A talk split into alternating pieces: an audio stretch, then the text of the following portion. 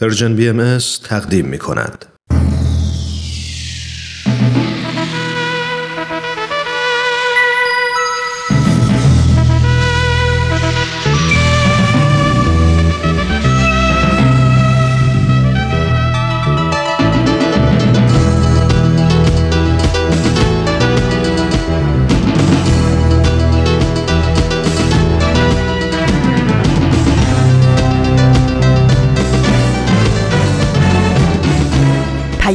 دوست، برنامه‌ای برای تفاهم و پیوند دلها.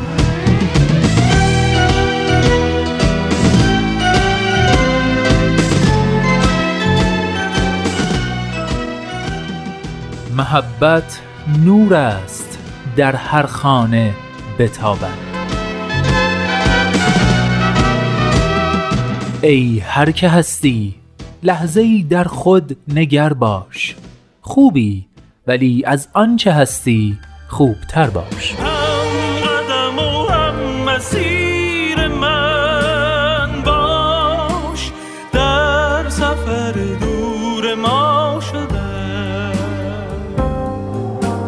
بشکند این مرز آهنین، ای کاش بین تو و سرزمین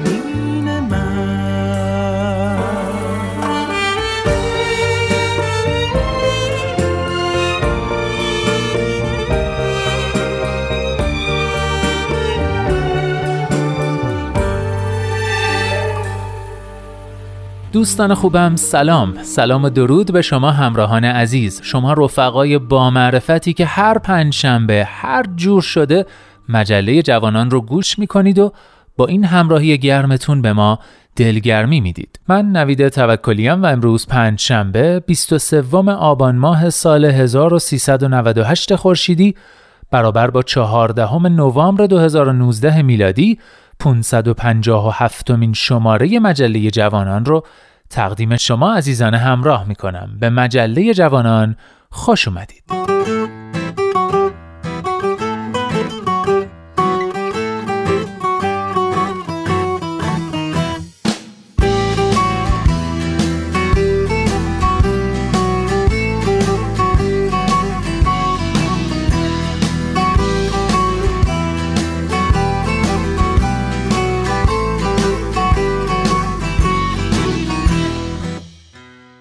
و اما بریم سراغ بخش‌های مختلف مجله امروز. ابتدا در نقطه سرخط یادداشت معصومیت از دست رفته رو که هفته پیش شروعش کردیم میتونید دنبال کنید.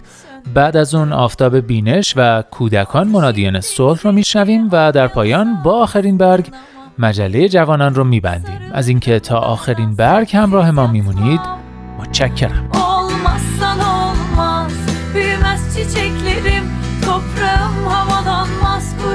Gider bahçelerim, olmazsan olmaz.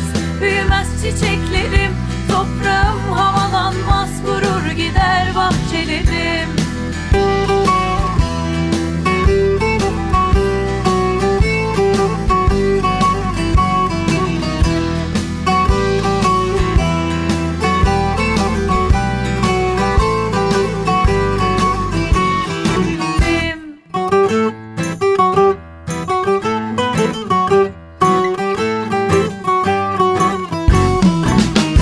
این مجله جوانانه، برنامه پنج شنبه های رادیو پیام دوست که هدفش چیزی نیست جز پیوند دلها، آزادی اندیشه ها و آگاهی شنونده ها. در راه رسیدن به این اهداف با نظرات و پیشنهادات و انتقادات ارزشمندتون ما رو همراهی کنید از طریق تلفن 201-703-671-8888،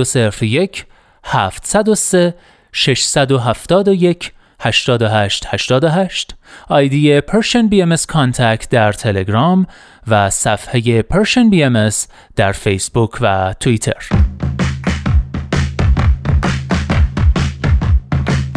نقطه سرخط.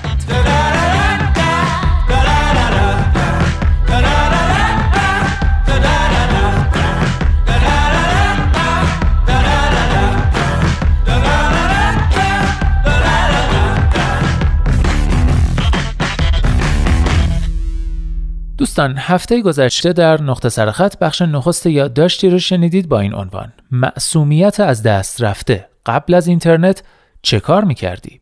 یادداشتی از لیا مکلارن، نویسنده و روزنامه‌نگار کانادایی ساکن لندن، که در بخش ابزرور وبسایت گاردین و ترجمه فارسیش هم در وبسایت ترجمان منتشر شده. به نظرم اگه بخش اول یادداشت رو نشنیدید، لازمه که اول نقطه سرخط هفته گذشته رو گوش کنید. با این حال یک یادآوری سریع بکنم که واپسین معصومان یا مهاجران دیجیتال آخرین نسل انسان‌های روی کره زمین‌اند که پیش از رایج شدن فرهنگ دیجیتال بزرگ شدند. آنهایی که در هر دو حال با و بدون اتصال شلوغ حیات آنلاین زیستند.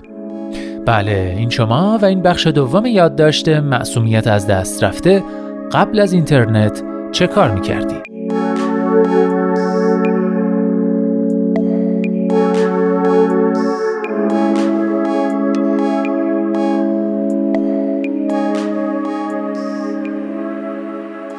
ترجیح میدی کدوم باشی؟ خیلی فقیر با دوستای زیاد یا خیلی ثروتمند بدون دوست؟ همین اواخر پسرخوانده 11 سالم بی مقدمه این سوال را از من پرسید. جوابش برای من ساده بود. گفتم فقیر با دوستای زیاد، در دراز مدت تنهایی بدتر از فقره. پسرخواندم مخالف بود. ثروتمند بدون دوست، تو عمارتم میمونم و فورتنایت بازی میکنم و یوتیوب تماشا میکنم و با آدمای آنلاین وقت میگذرونم. او در جمع همسالانش پسر محبوبی است و حلقه‌ای از رفقای صمیمی دارد که از آغاز مدرسه با هم دوست بودند. وقتی قرار شد تصمیم بگیرند که میخواهند با هم یک فیلم ببینند یا 2 ساعت فورتنایت بازی کنند و از راه دور با واسطه هدست ها با هم در تماس باشند، بیدرنگ دومی را انتخاب کردند. علتش این است که برای بومیان دیجیتال مثل پسرخوانده من و رفقایش، معاشرت آنلاین مشابه و گاهی بهتر از معاشرت رو در روست.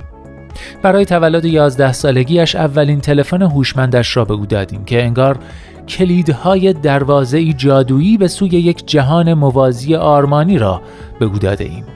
به یک معنا هم لابد همین کار را کردیم، چون در آغاز دوره بلوغ دلخوشی به او دادیم که برای معصومانی مثل من و همسرم در دوران نوجوانیمان، دورانی که از دیگران فاصله داشتیم، در کار نبود. حس دائم با دوستان بودن، فقدان تنهایی.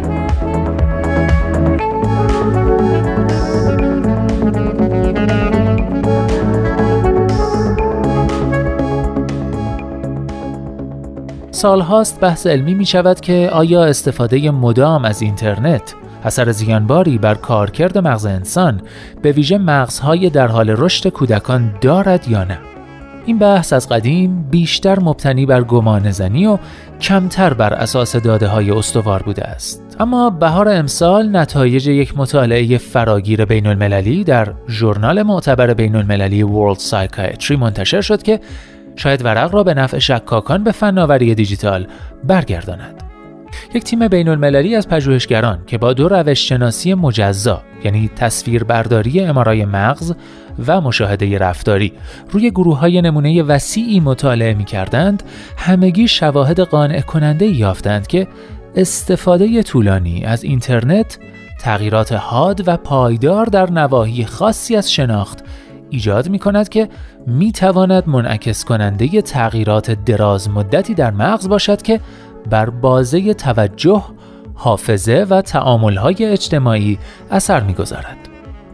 دکتر جوزف فرث، عصبشناس متولد منچستر و مدیر این مطالعه، به من گفت به نظر می رسد مغز انسان معاشرت و اتصال آنلاین را تقریباً شبیه نسخه رو در روی آن تفسیر می کند، که خبر خوبی برای آن فوق ثروتمندان بی دوست خانه نشین است. ولی ثابت شده است که سایر کارکردهای شناختی تضعیف می شوند. او گفت مثلا مغز نسبتاً سریع عادت می کند که با اینترنت مثل یک نوع بانک حافظه برون سپاری شده برخورد کند که به مرور زمان به کاهش کارکرد حافظه تعاملی خودمان منجر می شود. این کارکرد همان فرایندهای مرتب‌سازی ذهنی است که ذهن پیاده می کند تا یک واقعیت یا تصویر ذهنی را جایابی کرده و بردارد. فرث توضیح داد که مشکل اینترنت این است که به نظر می رسد مغزمان سریعاً می فهمد اینترنت وجود دارد و کارهای خودش را برون سپاری می کند. اگر میشد برای دستیابی به اطلاعات به اینترنت هم عین مثلا کتابخانه ملی بریتانیا تکیه کنیم ایرادی نداشت، ولی چه اتفاقی میافتد وقتی ناخودآگاه یک فرایند شناختی پیچیده را به یک دنیای نامطمئن آنلاین برون سپاری میکنیم که در معرض شیادی منافع سرمایه‌داری و تحریف کنندگان است؟ فرث پرسید: چه بر سر کودکان متولد شده در دنیایی میآید که در آن حافظه تعاملی دیگر اساساً یک کارکرد شناختی مغز نباشد.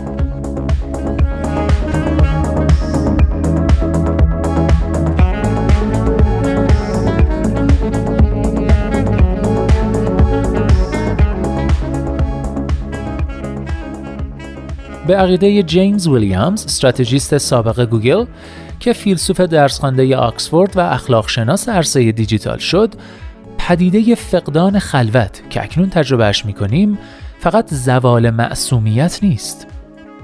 او در کتاب از جلوی نور من کنار بروید، خطر اخلاقی اقتصاد توجه فعلی را شرح می‌دهد. در این اقتصاد توجه، ذینفعان سرمایه‌داری در رقابت مداوم با همدیگر می‌خواهند حواسمان را پرت کنند تا سود ببرند. ویلیامز به من گفت که اگر راه‌های بهتری برای تنظیم و تعدیل حواس‌پرتی‌های مضر فناوری‌های عظیم نیابیم، بعید نیست اهداف و ارزش‌های شخصی و جمعی من را به خطر بیاندازیم یا حتی اراده من نیز به مخاطره بیفتد. او گفت: اگر بتوان به یک معنا گفت هر چیز که متوجه آنی، آنگاه در این کشمکش بر سر توجهمان آنچه به خطر می‌افتد توانایی ما برای تعیین و پیگیری آن نوعی از زندگی است که می‌خواهیم داشته باشیم، چه فردی و چه اجتماعی. ویلیامز که مثل من در دنیایی بدون اینترنت بزرگ شده، دلواپس آن است که ما همچنان سرگرمی را با وقت آزاد مخلوط کنیم که متعاقباً فرصت‌هایمان برای تعامل و درون‌نگری کمتر و کمتر می‌شود.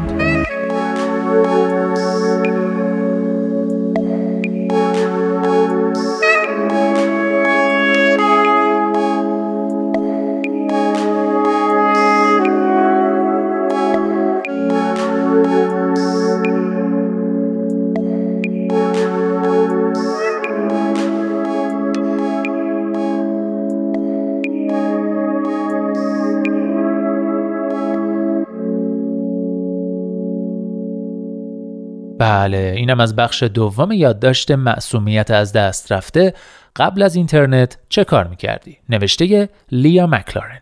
هفته آینده در بخش پایانی این یادداشت در مورد خطرات اقتصاد توجه برای بومیان دیجیتال و راه‌های محافظت در مقابل این خطرات بیشتر صحبت میکنیم. پیشنهاد میکنم نقطه سرخط هفته آینده را هم حتما گوش کنید.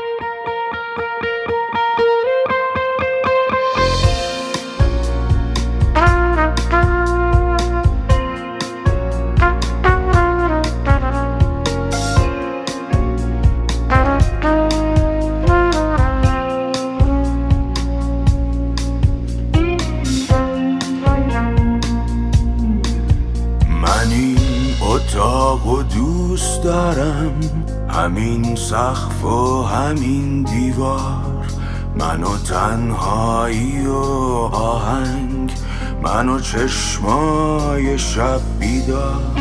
صدای تو توی گوشم هنوزم اینجایی، انگار هنوز حس میکنم تویی تو آغوشم، نه این گیتار.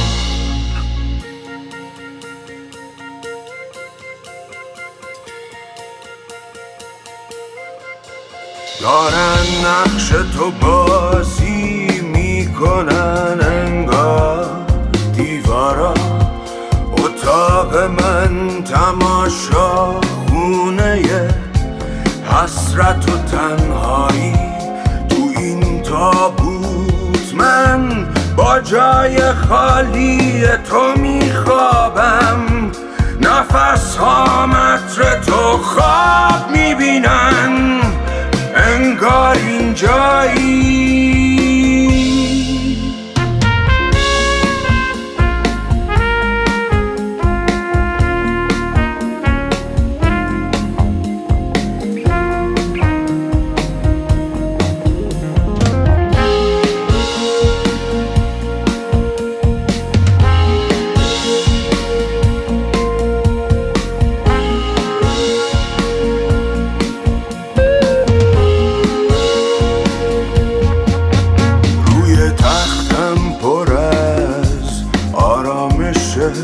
مواج موهات غروبا رقص باد و پرده رقص تو رو دزدیده، دم صبح بوسه معصوم و خواب آلوده تو داره.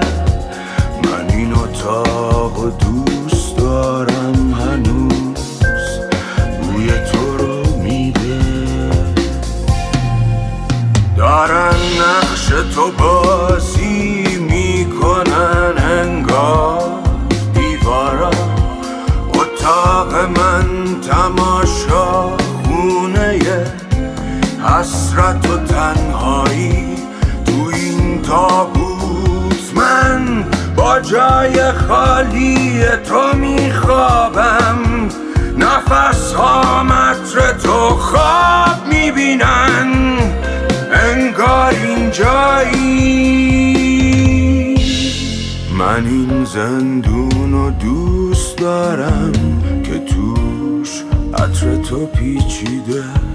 من این اتاقو دوست دارم، هنوز بوی تو رو میده.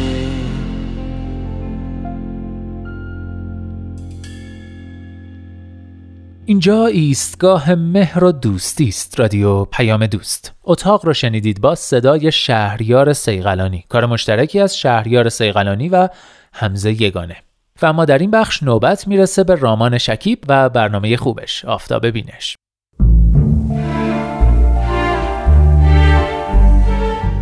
آفتاب بینش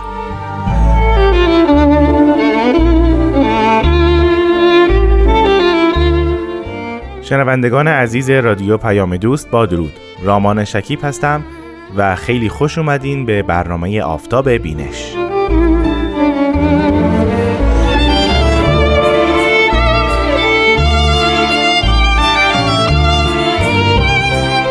در برنامه آفتاب بینش ما به معرفی کتاب‌های بهایی می‌پردازیم، یعنی کتاب‌هایی که یا اثر قلمی پیامبران دیانت بابی و بهایی هستند و یا جانشینان اونها. همینطور بعضی از دانشمندان بهایی هم هستند که آثاری در مورد دیانت بهایی و دیانت بابی نوشتند و منتشر کردند که جای معرفی اونها هم در این برنامه هست.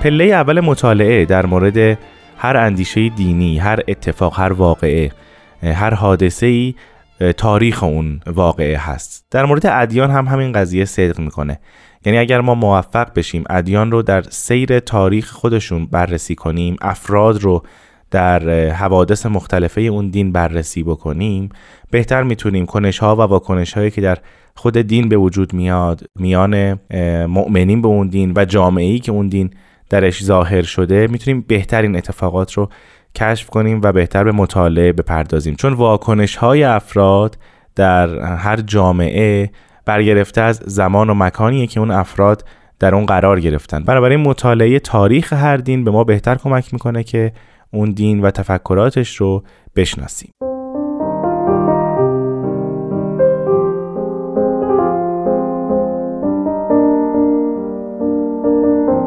فکر میکنم با این مقدمه حد زده باشید که محتوای اصلی کتابی که برای شما معرفی خواهم کرد در این برنامه بستر تاریخی است، با موضوع تاریخی است. ما در برنامه آفتاب بینش پیش از این کتاب‌های تاریخی رو معرفی کردیم که امروز هم یکی دیگه از اون کتاب‌ها رو به شما عزیزان معرفی خواهم کرد.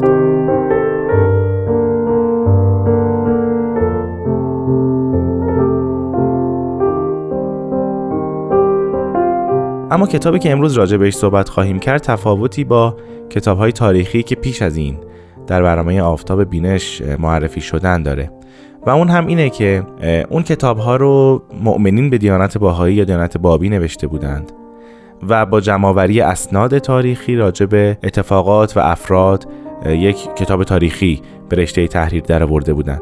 اما کتابی که امروز معرفی خواهیم کرد در دوره دیانت باهایی نوشته شده و حضرت عبدالبها جانشین حضرت بهاءالله و فرزند ارشد ایشون اون رو نوشتند.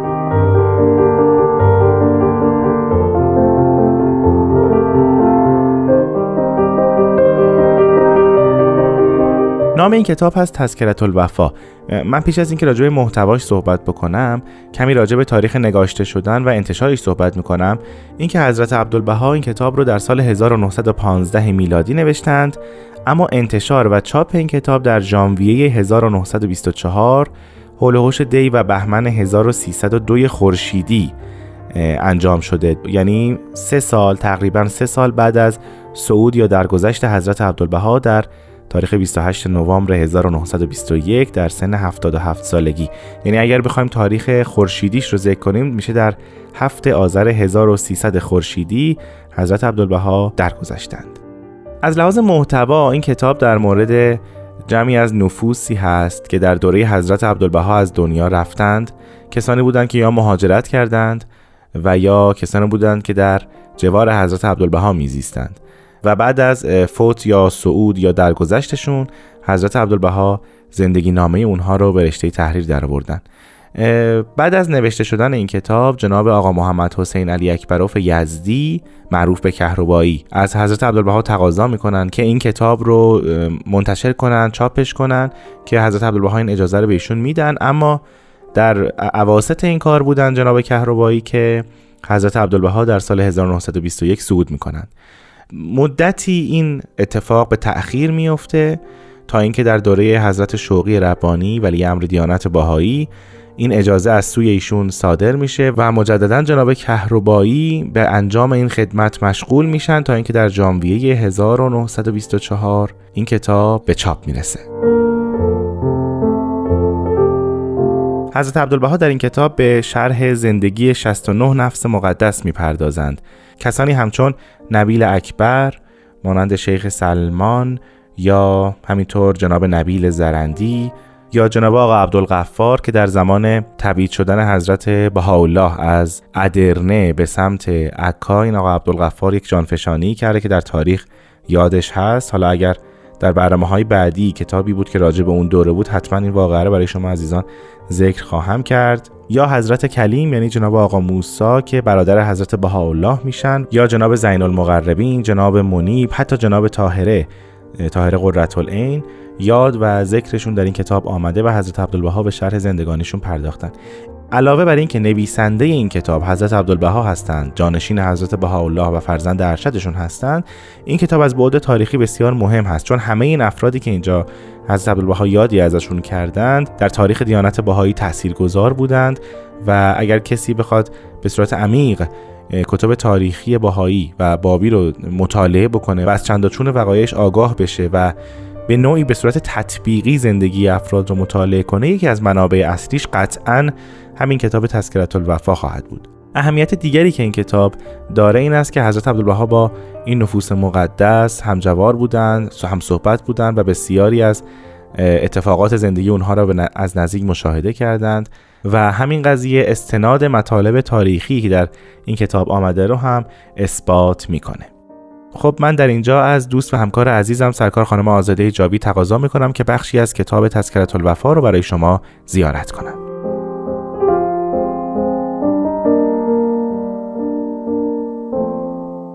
جناب طاهره هوالله و از جمله نساء طاهرات و آیات باهرات قبسه نار محبت الله و سراج موهبت الله جناب طاهره است. اسم مبارکش ام سلمه بود، صبیه حاجی ملا صالح مجتهد قزوینی، برادرزاده ملا تقی امام جمعه قزوین و اقتران به ملا محمد پسر حاجی ملا تقی نمودند و 3 اولاد از ایشان تولد یافت، 2 اولاد ذکور و 1 دختر، ولی هر 3 محروم از موهبت مادر. خلاصه در سن طفولیت پدر معلمی تعیین نمود و به تحصیل علوم و فنون پرداختند و در علوم ادبی نهایت مهارت یافتند، به درجه‌ای که والدشان افسوس می‌خورد که اگر این دختر پسر بود خاندان مرا روشن می‌نمود و جانشین من می‌گشت. روزی جناب طاهره به خانه پسرخاله ملا جواد مهمان گشتند. در کتابخانه ملا جواد جزوه‌ای از تألیفات حضرت شیخ احمد احصایی یافت. جناب طاهره بیانات را بسیار پسندید و خواست که با خود به خانه برد، ولی ملا جواد استیحاش می نماید که پدر شما حاجی ملا صالح دشمن نورین نیرین شیخ احمد و آقا سید کاظم است. اگر استشمام نماید که نفحه‌ای از گلشن معانی و رسائل آن دو بزرگوار به مشام شما رسیده، قصد جان من نماید و شما را نیز مغضوب نماید.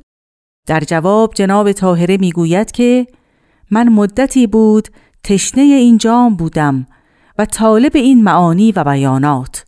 شما از این گونه تألیف هر چه دارید بدهید ولو پدر متغیر گردد. لحاظا ملا جواد تألیف حضرت شیخ و حضرت سید را از برای او میفرستد. انتها.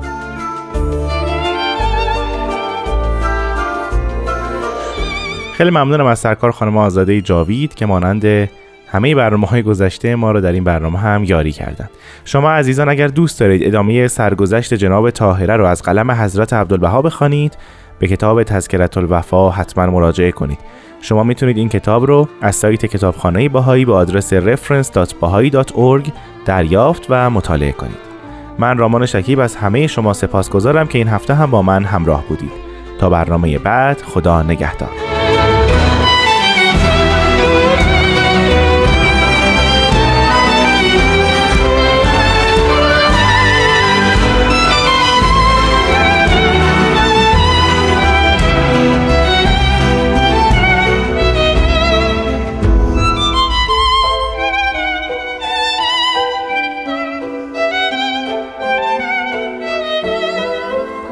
همراهان عزیز، عزیزان شنونده، من نوید توکلی‌ام و شما همچنان شنونده مجله جوانان هستید از رادیو پیام دوست.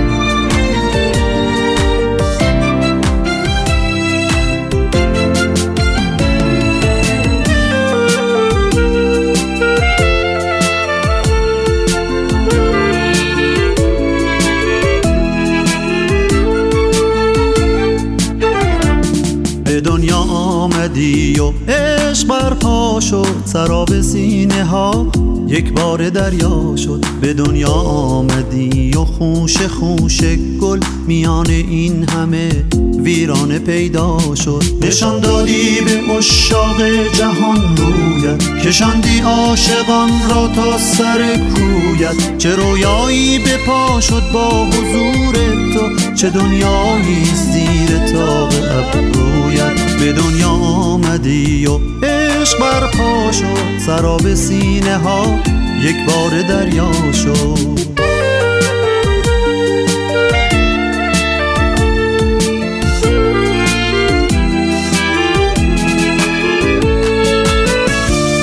نگاه عالمی بر در که می آیی، تو آن موعود و شاهنشاه دلهای. نگاه عالمی بر در که می آیی، تو آن موعود و شاهنشاه دلهای. وفا شد وعده حق در همان روزی که چشمت باز شد در اوج زیبایی. به دنیا آمدی و عشق برپا شد، سراب سینه ها یک بار دریا شد.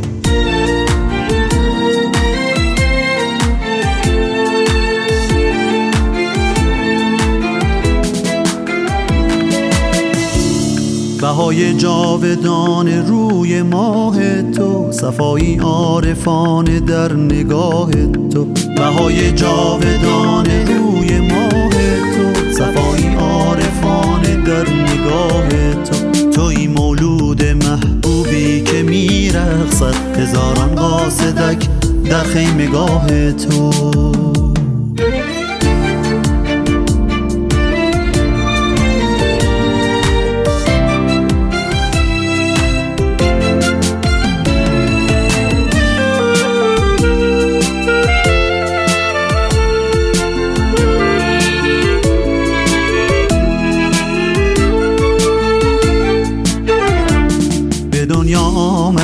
و عشق برپا شد سراب سینه ها، یک بار دریا شد. به دنیا آمدی و خوش خوش گل میان این همه ویرانه پیدا شد. نشان دادی به عشاق جهان رویت، کشاندی عاشقان را تا سر کویت. چه رویایی به پا شد با حضور تو، چه دنیایی زیر طاق ابرویت. به دنیا آمدی و عشق برپا شد سراب سینه ها، یک بار دریا شد. زمانه جدیدی آغاز شد، زمانه اکسیر. محمد حسن آنها کیستند؟ ملا علی بسطامی و یارانش به شیراز رسیدند، همان 13 نفری که در کوفه. ملا علی، من در این خصوص چیزی نمیتوانم اظهار. تو که هستی که به سلطان و وزیر انذار می‌کنید و بروید جستجو کنید. چرا تو را صدا میکنه؟ او پدرم است. چرا چماق به دست میآید؟ کار اشتباهی. پس منوچهر خان حاکم اصفهان هم کاری نکرد، مریدان زیادی هم پیدا کرد. اتفاق عظیمی رخ داد. اکسیر، روزهای شنبه از پرژن BMS. شنوندگان عزیز رادیو پیام دوست، خوشحالم که همچنان با من نوید توکلی و مجله جوانان همراه هستید. از همراهی گرم و پرمهرتون سپاسگزارم. بخش بعدی آماده پخشه. کودکان منادیان صلح.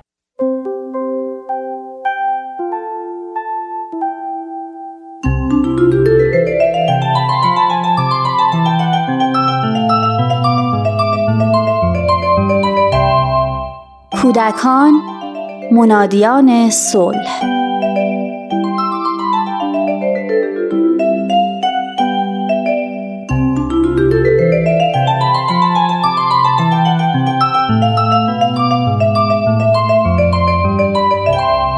روز اول مهر بود. قرار بود که پسرم امسال بره مدرسه. اون سالا هنوز پیش 1 و 2 نبود. بعضی از بچه ها اگه پدر و مادرشون مایل بودن میرفتن کودکستان، بعدش هم کلاس اول.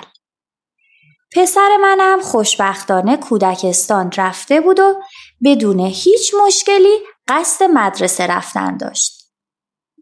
روز قبل از مدرسه برام از شهرستان مهمون اومده بود. مهمون ها هم از اول صبح رفته بودن دنبال کاراشون و تا ظهر بر نمیگشتن. راستش از این بابت خوشحال بودم. با خودم فکر کردم یه مقدار از کارامو بکنم، بعدم پسرمو ببرم مدرسه. بعد از یک مدت هم برگردم و مشغول غذا درست کردن بشم و بعد برم دنبالش مدرسه. پسرم از این که قرار بود بره مدرسه خیلی خوشحال بود. کمی اضطراب داشت. با این وجود دست منو گرفت و با هم راهی دبستان شدیم. خوشبختانه یکی از بهترین مدارس اون منطقه نزدیک خونه ما بود. تو راه هم خیلی خوشحال بود. یه دفعه برده بودمش و مدرسه رو نشونش داده بودم. کلاسا رو، حیاط رو، توالت ها رو، همه رو قبلا دیده بود. وارد مدرسه که شدیم بچه‌های بزرگتر به صف شده بودن. فقط بچه‌های کلاس اول همراه ماماناشون ته مدرسه واسطاده بودن. اغلب هم به مامانا چسبیده بودن. هیاهو هم همه عجیبی بود. کلاسای بالاتر که رفتن سر کلاساشون نوبت اولیا شد.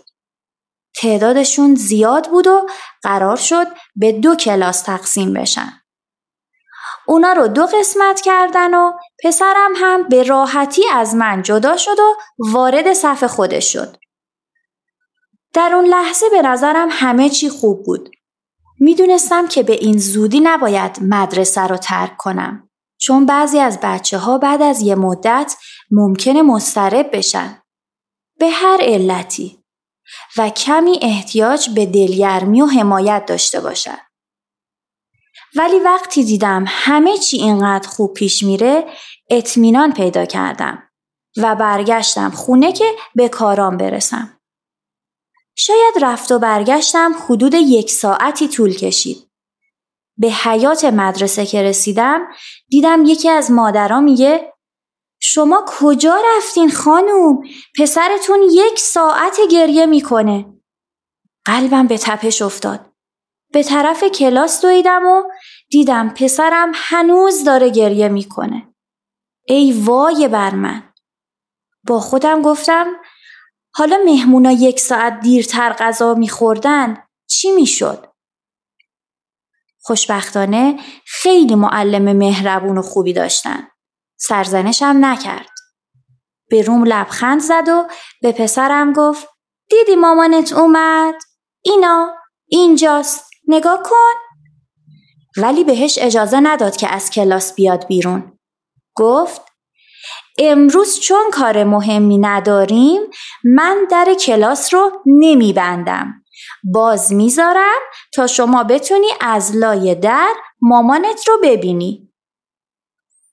از کلاس که اومد بیرون بغلش کردم و ازش معذرت خواستم.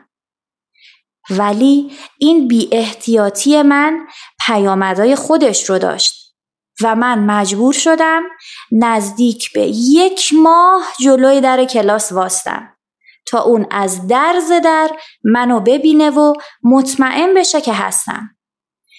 خلاصه این مجازات سختی بود که برای این ندونم کاریم متحمل شدم.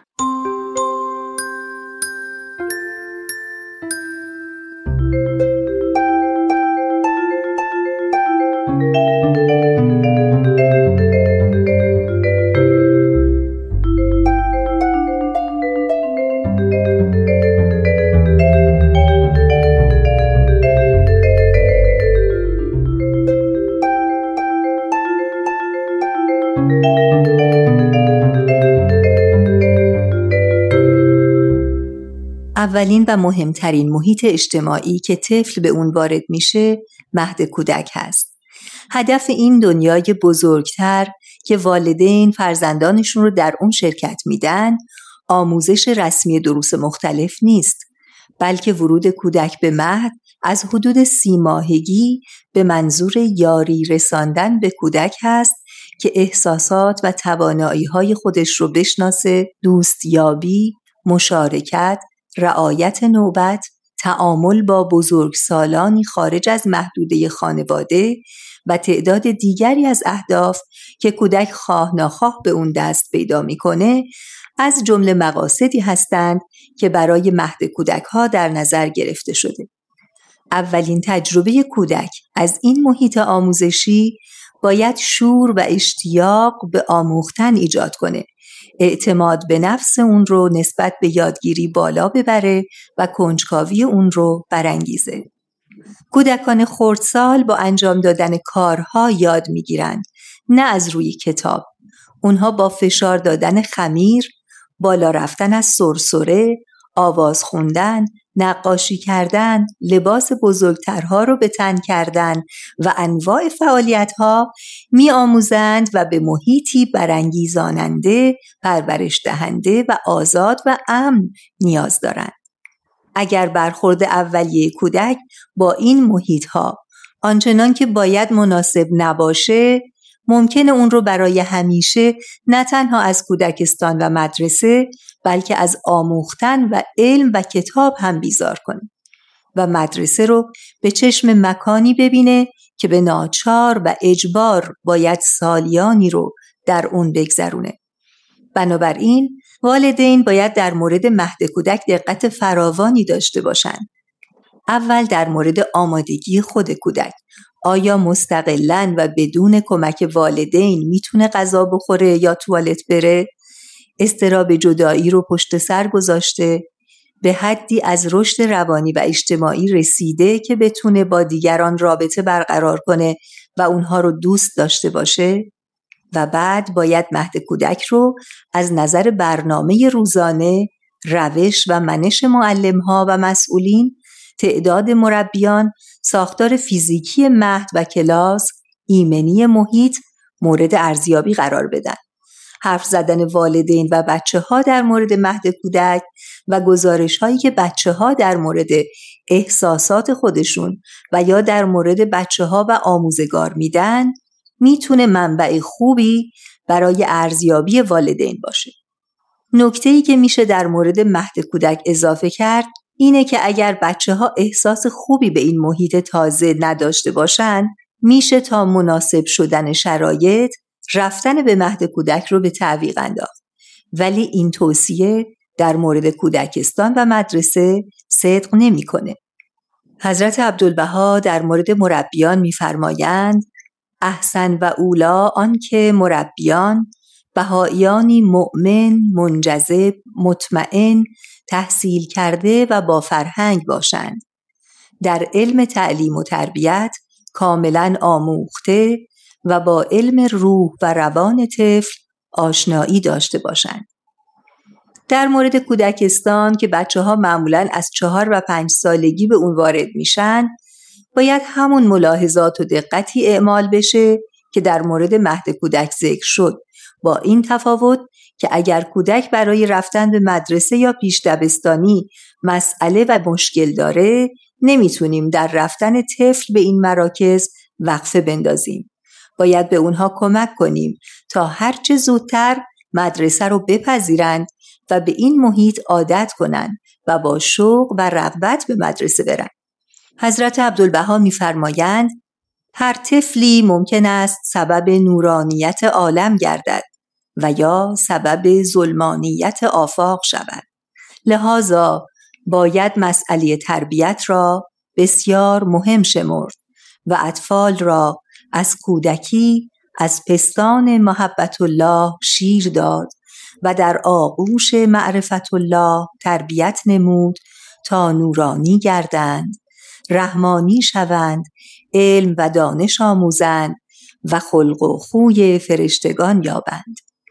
تأکید بر اهمیت تعلیم و تربیت در دیانت بهایی و همچنین آموزش مربیانی با ویژگی‌هایی که حضرت عبدالبها برشمردند، پایه‌ها و ساختار مدارسی را بنا خواهند کرد که پرورش دهنده منادیان صلح باشند.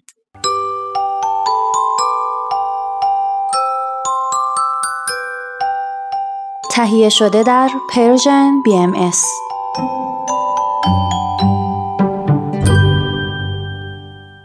آخرین برگ،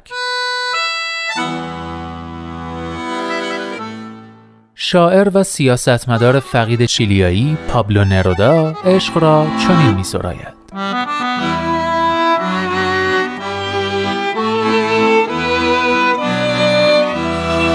دوستت می‌دارم بی آنکه بدانم چگونه، کی و از کجا. دوستت می‌دارم صاف و ساده، بی پیچیدگی و غرور. این گونه دوستت می‌دارم چرا که عشقی جز این نمی‌شناسم، عشقی که در آن من و تویی نیست. چنان نزدیک که دست تو روی سینه‌ام دست من است، چنان نزدیک که وقتی به خواب می‌روم چشم‌های تو بسته می‌شوم.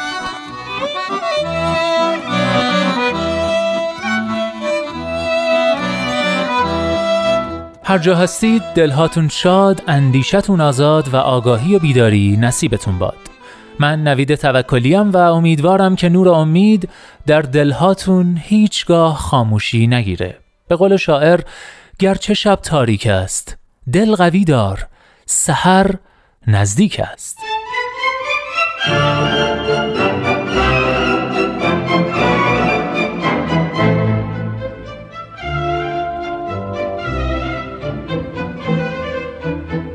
لحظه هاتون پر امید ای دوست، در روزه قلب جز گل عشق مکن.